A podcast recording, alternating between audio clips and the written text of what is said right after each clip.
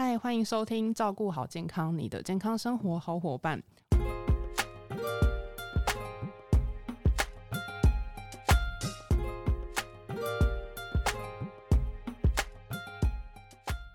我是 Kelly。 本周照顾好健康呢，很高兴邀请到悠活原力研发长 Anne。 我们先欢迎 Anne。 各位听众朋友大家好，我是 Anne。 大家平常会买微波食品吗？我每次买微波食品回家，我妈就会疯狂的念说，啊，是没有东西可以买了吗？为什么要买微波食品？我是没有煮东西给你吃吗？这样子。后来知道说，哎、欸，妈妈非常讨厌微波炉，甚至是可能对微波炉有些恐，好像是说觉得说微波食品的包装是塑胶，加热就有风险，里面的菜都会变成有毒物。再来就是微波炉有辐射。其实我妈也是这样子哎、欸，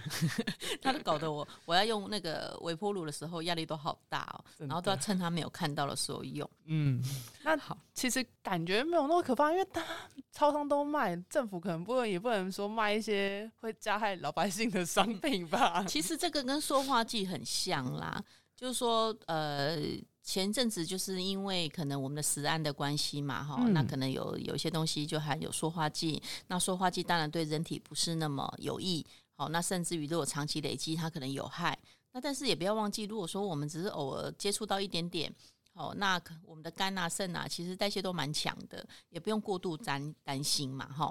好，那我们就来讲啊，就是说其实现在市面上啊，它可以进微波炉的塑胶容器大多是 P P 聚丙烯材质，也就是五号塑胶制品。那因为它的耐热度跟安定性其实都蛮好的，所以我在想大家比较害怕的应该是三号吧， P V C。 它如果拿来当做包装的容器、哦、可是其实这都有政府都有规范啊，所以它也不太可能会出现在我们食品包装的容器上面。那这边呢，我就提供一个、呃、口诀给大家、哦、就说一二一二不重复，我讲的是号哦，那个一号二号这样。那三不微波，四低耐热，五使用比较安全，六远离这个热酸碱，七要慎选。好，那其实我们只要留意手边的这个塑胶容器的编号，好，那我想也不用过度担心。所以这样就是哦，即使它的塑胶，就是大家可能就是注意，就是要加五号的部分，就是选对人容器加热，就是其实也不用太害怕，就是有塑化剂的风险。其实政府也是有帮我们把关啦、嗯，所以我们只要按照这个包装上的这个建议的温度来微波。那重点就是说，我们不要重复加热。加热为原则，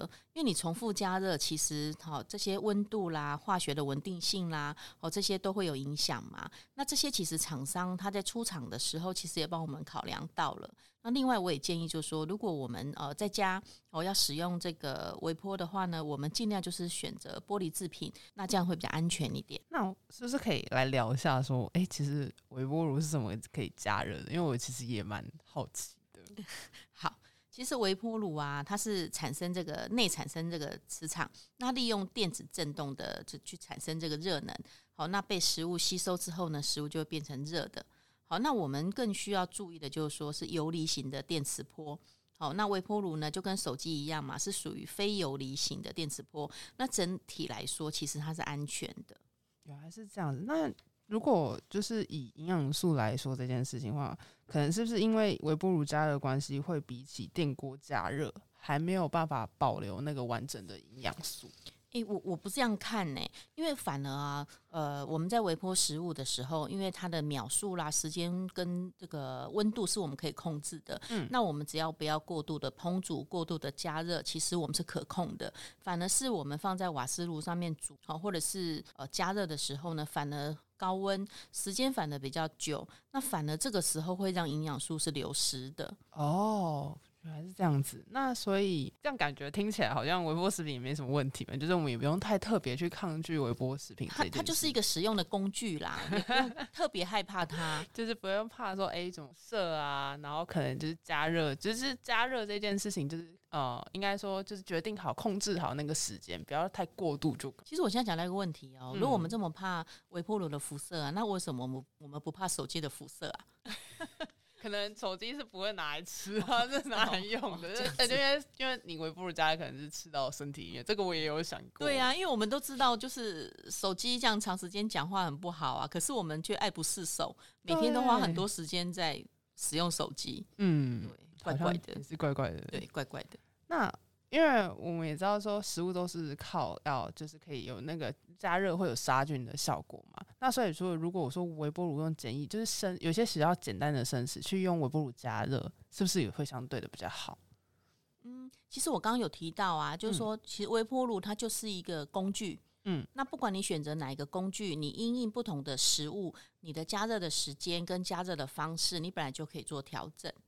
哦，那 比, 比如说像蔬菜类的东西，你本来就不不会太高温嘛，嗯，那你如果说是像我们中国人，我们在煲汤，可能这个呃，在做这个大骨汤的这个炖煮，我们反而长时间去炖煮它，其实我我觉得它游离出来的营养素啦，或者是可能一些重金属，嗯，反而不是很好。哦，那我是以如果是一个生食，比如说它是想要拿去解冻，这个其实是还好，不会有什么细菌的。对啦，像我个人，因为我偶尔会煮饭嘛，一年大概煮三次，嗯，那我大概就是天然的解冻啊，我就是早一点把它拿出来，嗯，哦，那可能呃也不要过度解冻，因为你过度解冻，其实你吃到的呃不管是风味、食品的风味，或者是营养素，其实都已经流失了，嗯，哦，那比如说你像呃肉类，你如果解冻的太多，其实营养素流失以外，它本身的肉肉质也会柴柴的。哦，所以我觉得还是跟烹调的方式啦，我我觉得也不是说微波一定是好或是不好，就是看你自己当下真的是煮什么东西，然后去评估。那因为你刚刚有提到，就是说微波好像比如说一些生的东西，它可以杀菌什么的，那可是有有的人就很喜欢吃生食啊，对，像生鱼片啊那怎么办？嗯，对，它也没有什么杀菌的问题啊，它就是生食。哦，对啊，所以我觉得东西只要是在新鲜，然后我们可能呃不要就是在这个空气当中曝晒。哦，那我觉得尽早食用，我我觉得也不用那么那么 care 啦 care 那么一些其他的小点的。对对对。那我也想要问一下 Anne 这边，就是因为平时平常我们如果要接触微波食品，大部分都会去用超呃超商去买的食物来去做取得嘛，就是可能要这样子才会去做加热微波部分。那有没有呃，就是建议我们要去多注意，就是市售的微波品可能是哪部分呃营养素是我们需要去多顾及的？呃，其实这个问题有点复杂了，嗯，就说可能凯莉她外食比较多，对，所以那外食比较多，微波就微波食品就是一个很好的选择，很方便的选择。那但是微波食品啊，其实外面的东西，嗯，为了要好吃，它可能高油高盐哦这些东西，呃。会已经添加在里面哦，那像这个调味粉啊、鸡粉啊、调味料、味精这些，可能都会比我们在家煮来的多一点。那为什么我说这个问题复杂化？就是说，如果今天我们呃是在家里是妈妈煮，那我可能呃冷掉了，我想要加热，那其实它就没有我们刚刚讲的高盐高油的问题，嗯，因为妈妈可能会比较注重我们的健康。好，那如果我们要选择外面的食物，其实不管是不是微波食品啊，我们都要注意一下它的这个盐啊、油啦，还有一些添加物。好，这个部分我也不建议长期吃，因为长期吃哦，可能就会呃在健康上面就会产生啊、呃，比如说代谢症候群的问题，哦，可能血压会比较高，哦，胆固醇容易累积，哦，等等。那如果说你这个代谢症候群你没有去注意的话呢，可能呃几年之后你可能会演变成可能一些慢性疾病啊，比如说像这个心脏病啊、心血管方面呐、啊、啊糖尿病啊等等，这个都跟这个外食族啊长期吃外面的饮食有直接的关系。所以我们不要只是 care 上面有几卡路里，就是可能也要注意那个糖的含量跟钠的含量。对对对，因为那个卡路里只是提醒你哦，因为我刚呃有提到，就是说，嗯，比如说我我们、哦、会根据我们每天的工作，然后那我们计算出我们每个人所适合的这个卡路里嘛。那如果说今天我们呃只是一个文书工作者，那我们可能坐在办公室打打电脑，那这个体力上面不是耗损很多，好，那我们可能需要的营养素大概就是一千二到一千五百大卡，一个女孩子来讲最多就一千八百卡。可是呢，你去看啊，一个鸡腿便当可能八百卡到一千卡。好，那你早上你可能吃蛋饼啊、饭团啊、配甜豆浆啊，你可能两餐就已经达到你一天所需。哦，那所以你如果吃三餐再加宵夜，你一定会过量。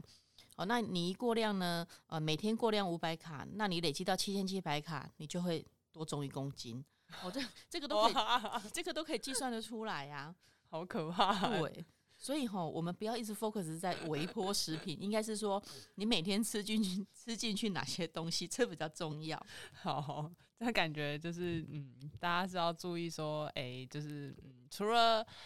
呃看这个食品它，你可能有迷思觉得这个不安全，但是其实最重要是你吃了多少，你吃了多少东西，跟这一些东西会不会让你就是太过于符合你本来一天所需的含量，这样子，这样子。是，嗯，那希望这一集的话可以呃。为大家针对微波炉加热食品的部分，可以解开一些迷思。如果你是常用微波炉加热的一族，那也是要注意那个容器的选择，以及可能除了卡路里的部分的话，大家可能要注意一下那个背后的那个营养标识，糖跟盐的含量的部分。我们希望本集的内容可以帮助得到你，也希望大家也会喜欢本集的内容。如果说还要听什么关于健康营养的知识话题，也欢迎在底下留言。照顾好健康，我们下次再见，拜拜，拜拜。